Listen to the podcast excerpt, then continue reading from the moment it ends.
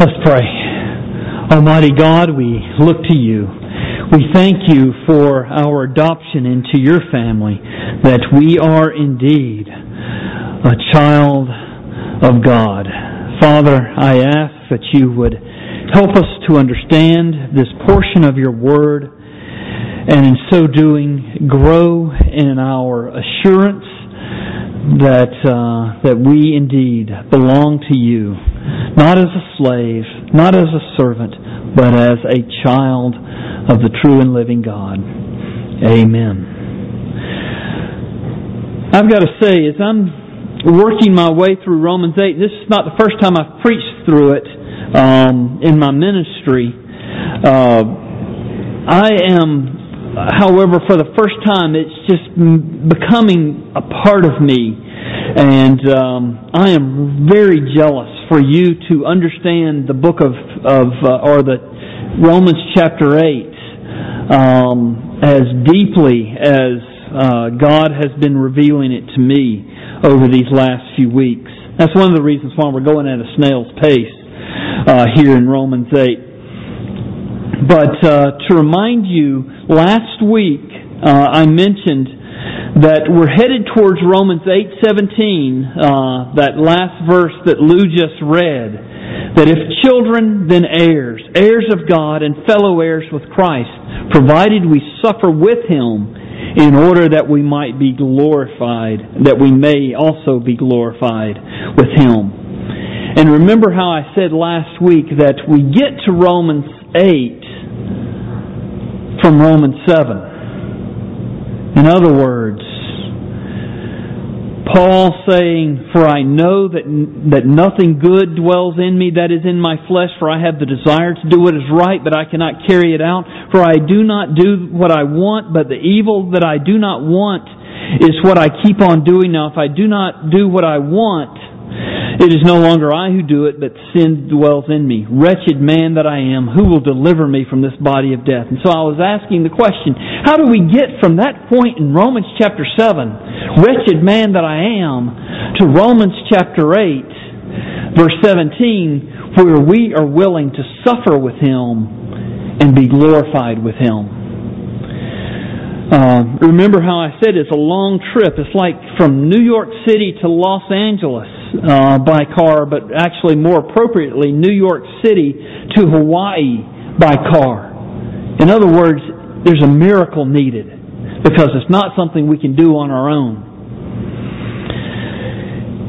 One of the things that I realized after I used that illustration last week about the trip is that I may have given the impression, if we're traveling from New York City to to Hawaii, that we leave New York City behind. Well, that, if, if New York City is Romans chapter 7, we never leave Romans chapter 7 behind. It goes with us. Wherever we travel in life, Romans 7 is there. Even as believers, the very thing we want to do, we don't do. The very thing we hate, we end up doing. As we travel through life, as children of God, as redeemed by God, as forgiven by God, there's still an aspect of our lives that's wretched because we disobey God um, by doing what He commands us not to do and by not doing those things that He does command us to do. My final point last week we talked about mortification, declaring war on sin, putting sin to death. And so, as we're traveling toward glory, one of the things that we're called to do is put sin to death. And so think about that in relation to Romans 7. This aspect of wretchedness still remains in us. The flesh still waging war. Um, and we are called to put to death every sin, yet we still have this wretchedness within us. Can you see how how um, how how difficult the battle is. Romans 7 is the battlefield on which we are to put sin to death. And so what we uh, what we find is that we are our own worst enemy. And we're tempted to fall back. We're tempted to think, we can't be obedient, why even try? We're tempted to fall back to, to Romans 8:13 that says if you live according to the flesh, you will die. And so we're tempted to live according to the flesh because we think there's no hope of us actually being obedient because the very thing we want to do, we don't do. The very things we hate, we end up doing. But God has given us everything we need to grow as Christians, to be obedient to His Word, in spite of Romans 7. And so, real quickly, a review Romans 8, uh, verse 1. There is therefore now no condemnation for those who are in Christ Jesus. In other words, all your sins have been forgiven. All that you will receive from God on the day of judgment, if you are in Jesus Christ, is welcome and acceptance. And not only that, verses 2 through 4, He has also set you free from the principle and power of sin and death. You are no longer a slave to sin. You are free to obey God. Sin no longer is your master. You have the ability to obey God. Um, we can fulfill the righteous requirements of God's law by our obedience as we walk not according to the flesh, but according to the Spirit. So Paul tells us First thing he tells us to do, verse 5, is to set our minds on the things of the Spirit. And this is to remind you that there's a very close connection between our thinking and our living. Whatever you set your mind upon shapes your lifestyle and your character. And that's going to be very important. We're going to return to that um, at the very end of the sermon. But before Paul gives us the second step, he also reminds us um, of what God has done for us. We've been given an intimate relationship with Him, verses 9 through 11. Uh, infinite relationship with the triune God. We've also been given a resurrection life, verse 11. That same power that raised Jesus from the dead is now at work in you, helping you be obedient to Him. And so God is saying, I not only have a relationship with you in Jesus Christ, where he says, I love you, but he also says, my power is at work in you. Amen. And so then, he says in verses 12 and 13, that you are debtors, that you owe something, that you owe nothing to the flesh, because God has set you free. Verse 12, but rather, you are debtors to the Spirit to live according to the Spirit. And again, the temptations that beset us are so powerful. The temptations we struggle with, the sins we struggle with, are so powerful. They feel like, I must do this. But God says, no. There's no must any longer. You have been set free.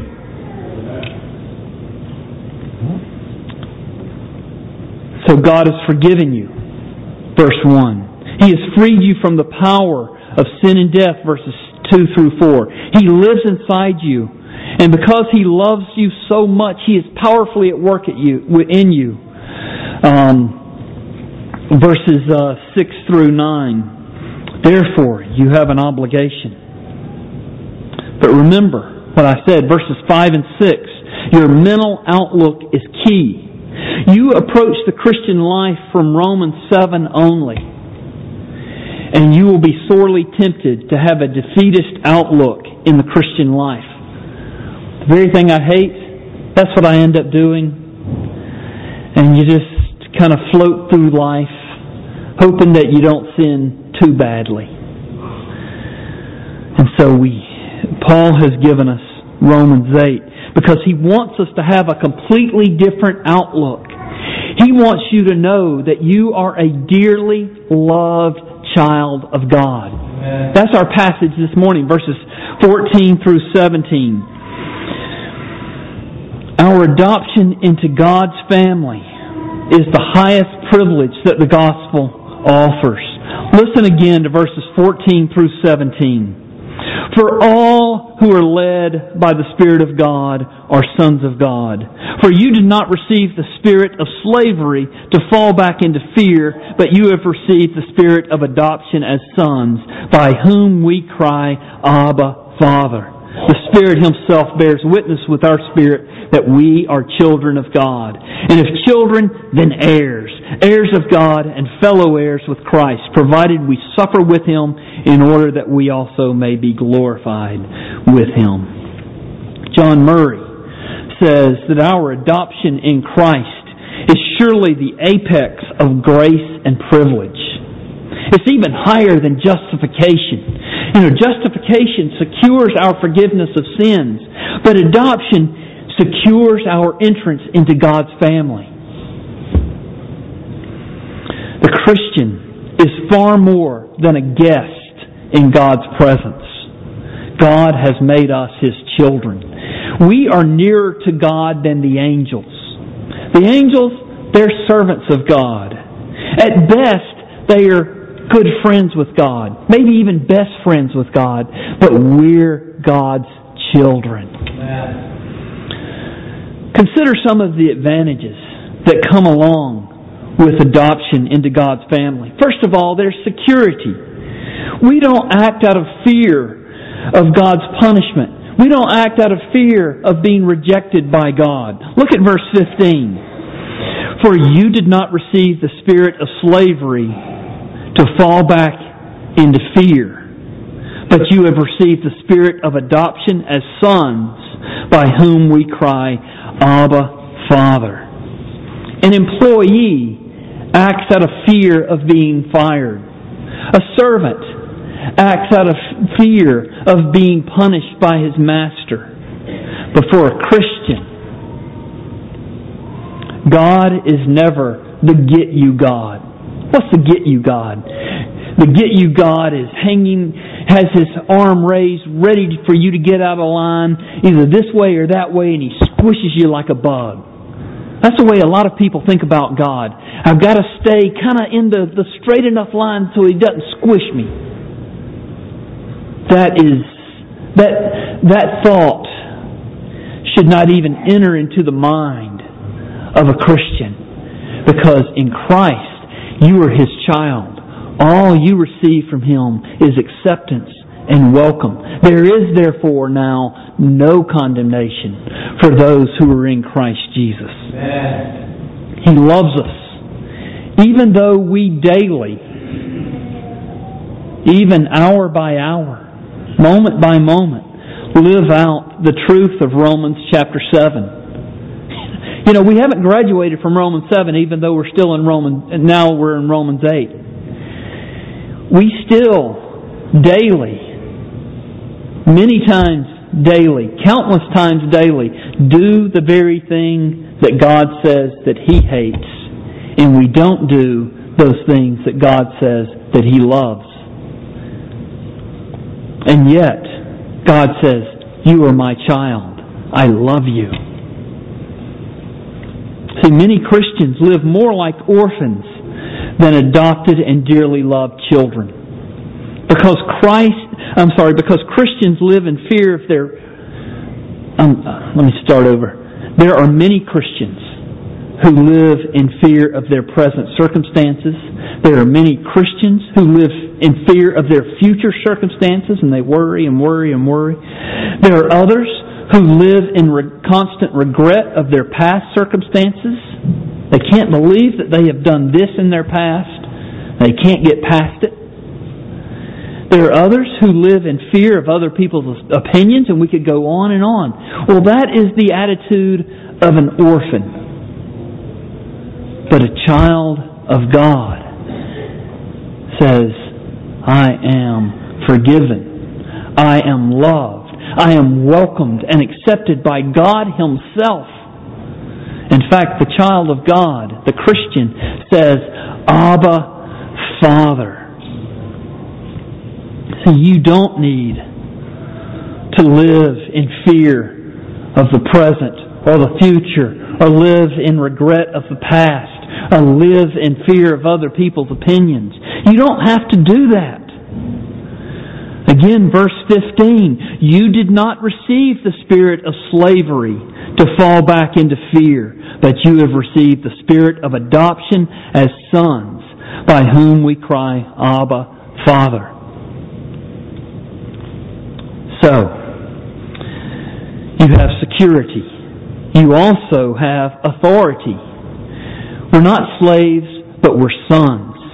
If you have a newer, updated version of the of the uh, um, New International Version, uh, one that's been printed since like 1984 or 1985, in your Bible it reads, "For those who are led by the Spirit of God are the children of God."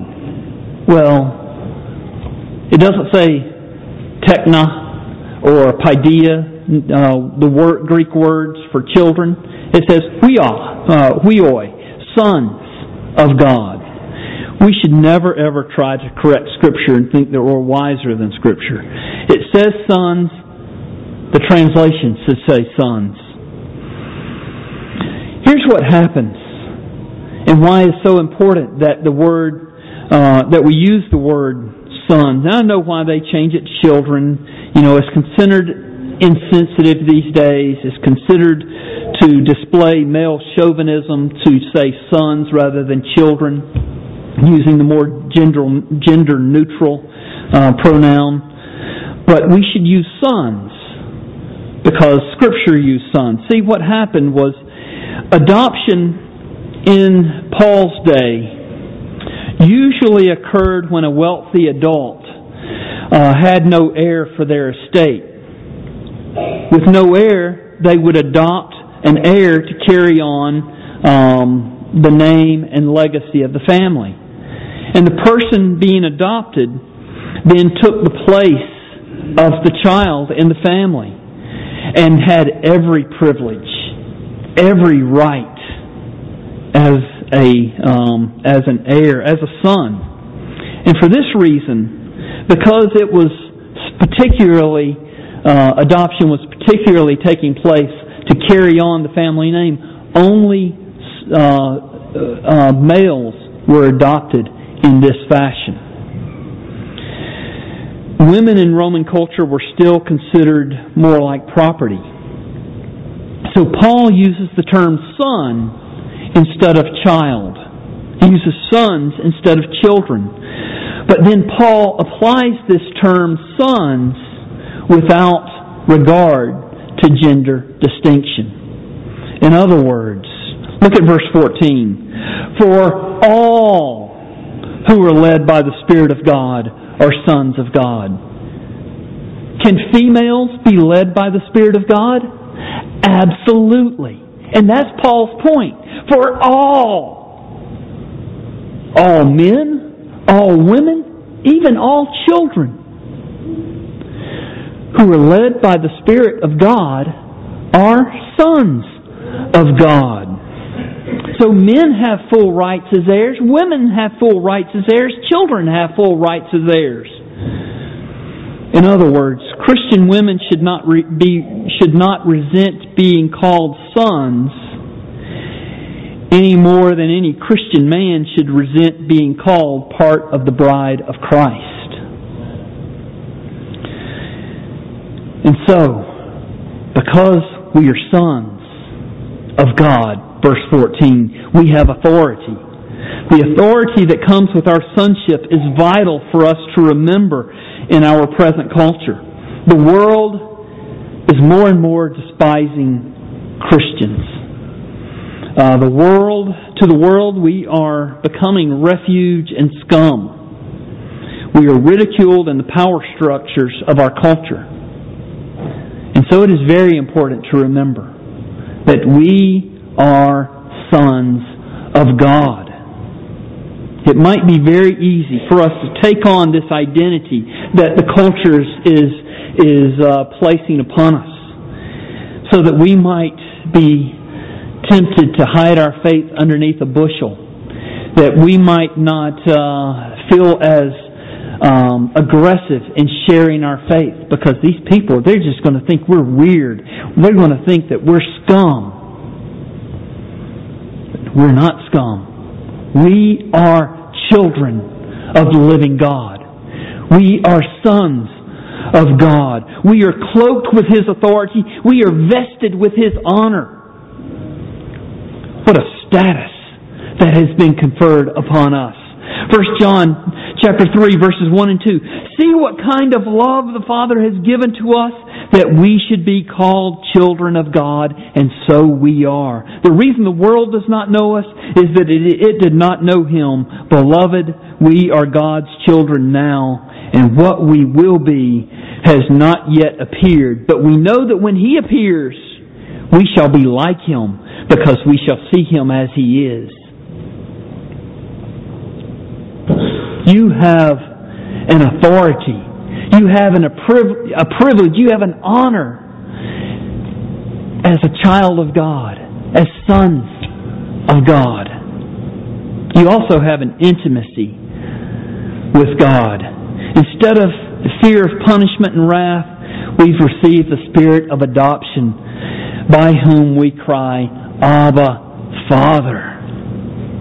You all know that this word Abba is an Aramaic term that is best translated as daddy. It's a term of greatest uh, possible intimacy. And it illustrates the truth of Romans chapter 8 verse 1. As a Christian, all you will ever receive from God is acceptance and welcome. You know, I crawl into my daddy's lap repeatedly every day. I call, crawl into God's lap and I say to God, God, I know and you know that nothing good dwells in me, that is, in, in my flesh. For I have the desire to do what is right because you put that desire in me when you made me a child of God. But I don't have the ability to carry it out for the good I want to do, I don't do. But the evil I do not want to do, Daddy, I keep on doing that. Please forgive me again. Please help me to stop dishonoring you. That's what Paul's saying here. We haven't received the spirit of fear, but we received the spirit of adoption by whom we cry, Abba, Father we also have assurance. Look at verse 16. The Spirit Himself bears witness with our spirit that we are children of God. What this passage is saying is that when we cry out, Abba Father, the Holy Spirit who has made our heart His home, He comes alongside us. And inside our souls, He says very quietly, yet very powerfully, Yes, God is your Father. He is your Daddy. And He really does love you very deeply. And so it says that the Spirit Himself bears witness with us that we are children of God. But this witness is not purely subjective. Rather, He reminds us of the promises um, that we find in the Word of God. And He takes God's Word those promises that He loves us, those promises that we are forgiven, those promises of welcome, those promises that we will, we will not be condemned. For there is no condemnation for those who are in Christ Jesus, and He magnifies them in our soul. I'm going to cut off the sermon right here at verse 17, and I'll pick that up next week and continue on into verse 18. I knew I was going to be um, a little long today, but I want to use a closing illustration that's a little more extended because I want you to understand what's happening here in this passage. So, uh, Charles Spurgeon used to say that uh, when he said everything he could possibly say, he would load himself into the gospel um, uh, revolver and fire himself at the congregation. And I feel a little like Spurgeon right now because I'm going to use an example uh, from something that happened this week to help you understand what's happening, what Paul wants us to get out of Romans chapter 8. This week, I joined a diet class. I have needed to lose about 20 pounds or so, and they have been very stubborn pounds. I figured I could pick up a few pointers. I could certainly use the accountability. And also, this little class at the YMCA, I could use it as a little evangelism fishing pond. As, as we're sitting in here talking to each other about our way, it wouldn't, it'd be an easy thing to, to get into to, uh, issues of the gospel. So, uh, I joined this class.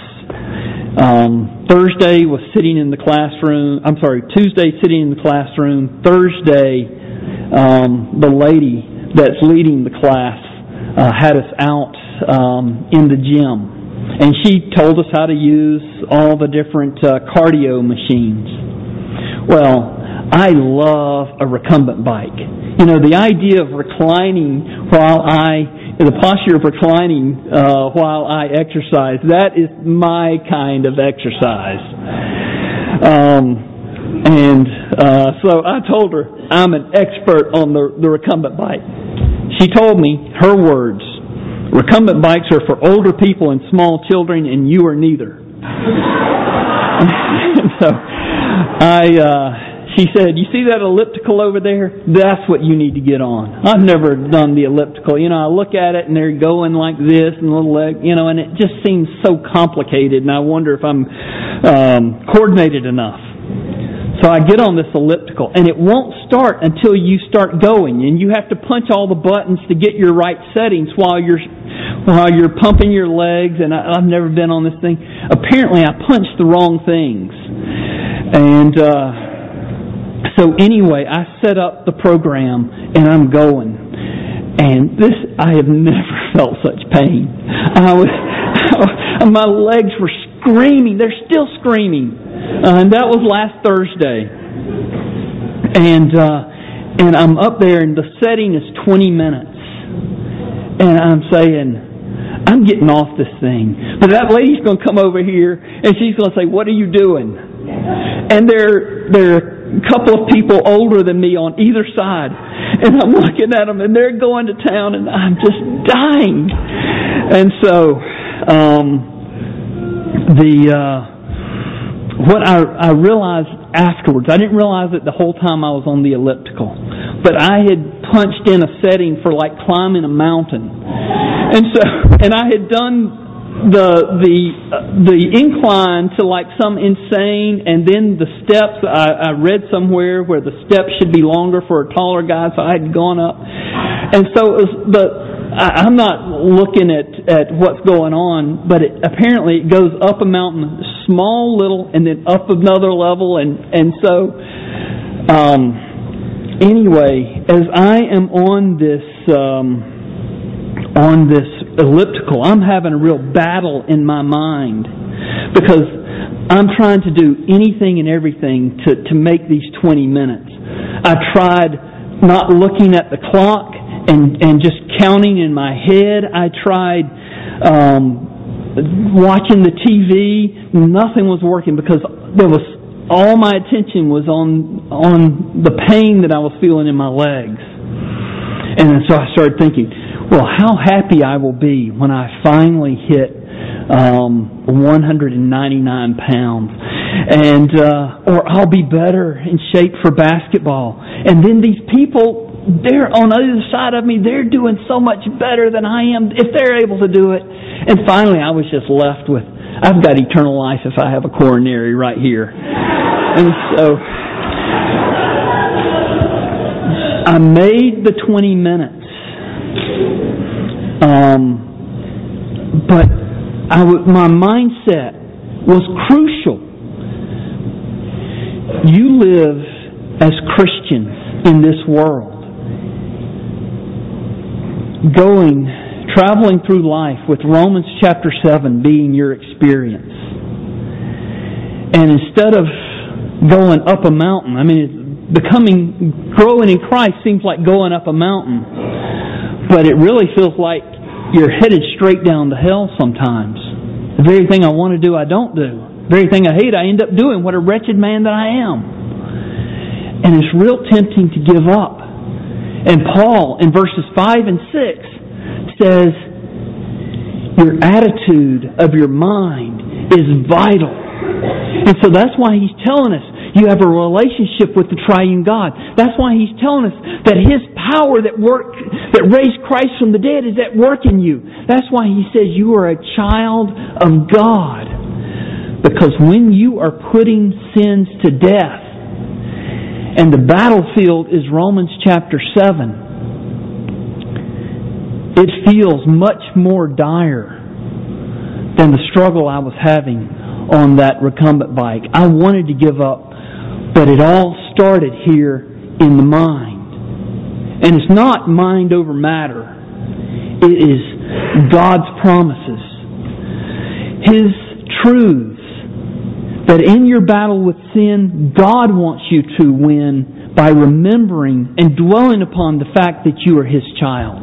By remembering and dwelling upon the fact that God intimately knows you and that your relationship with Him, He welcomes you to the point that He invites you to say, Abba, Daddy, Father.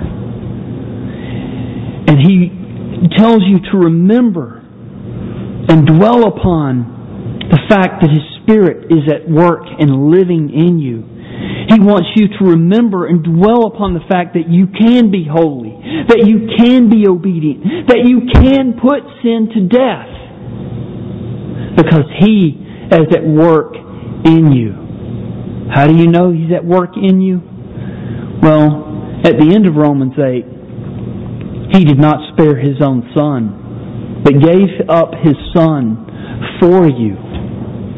So is he going to withhold anything that you need for your obedience?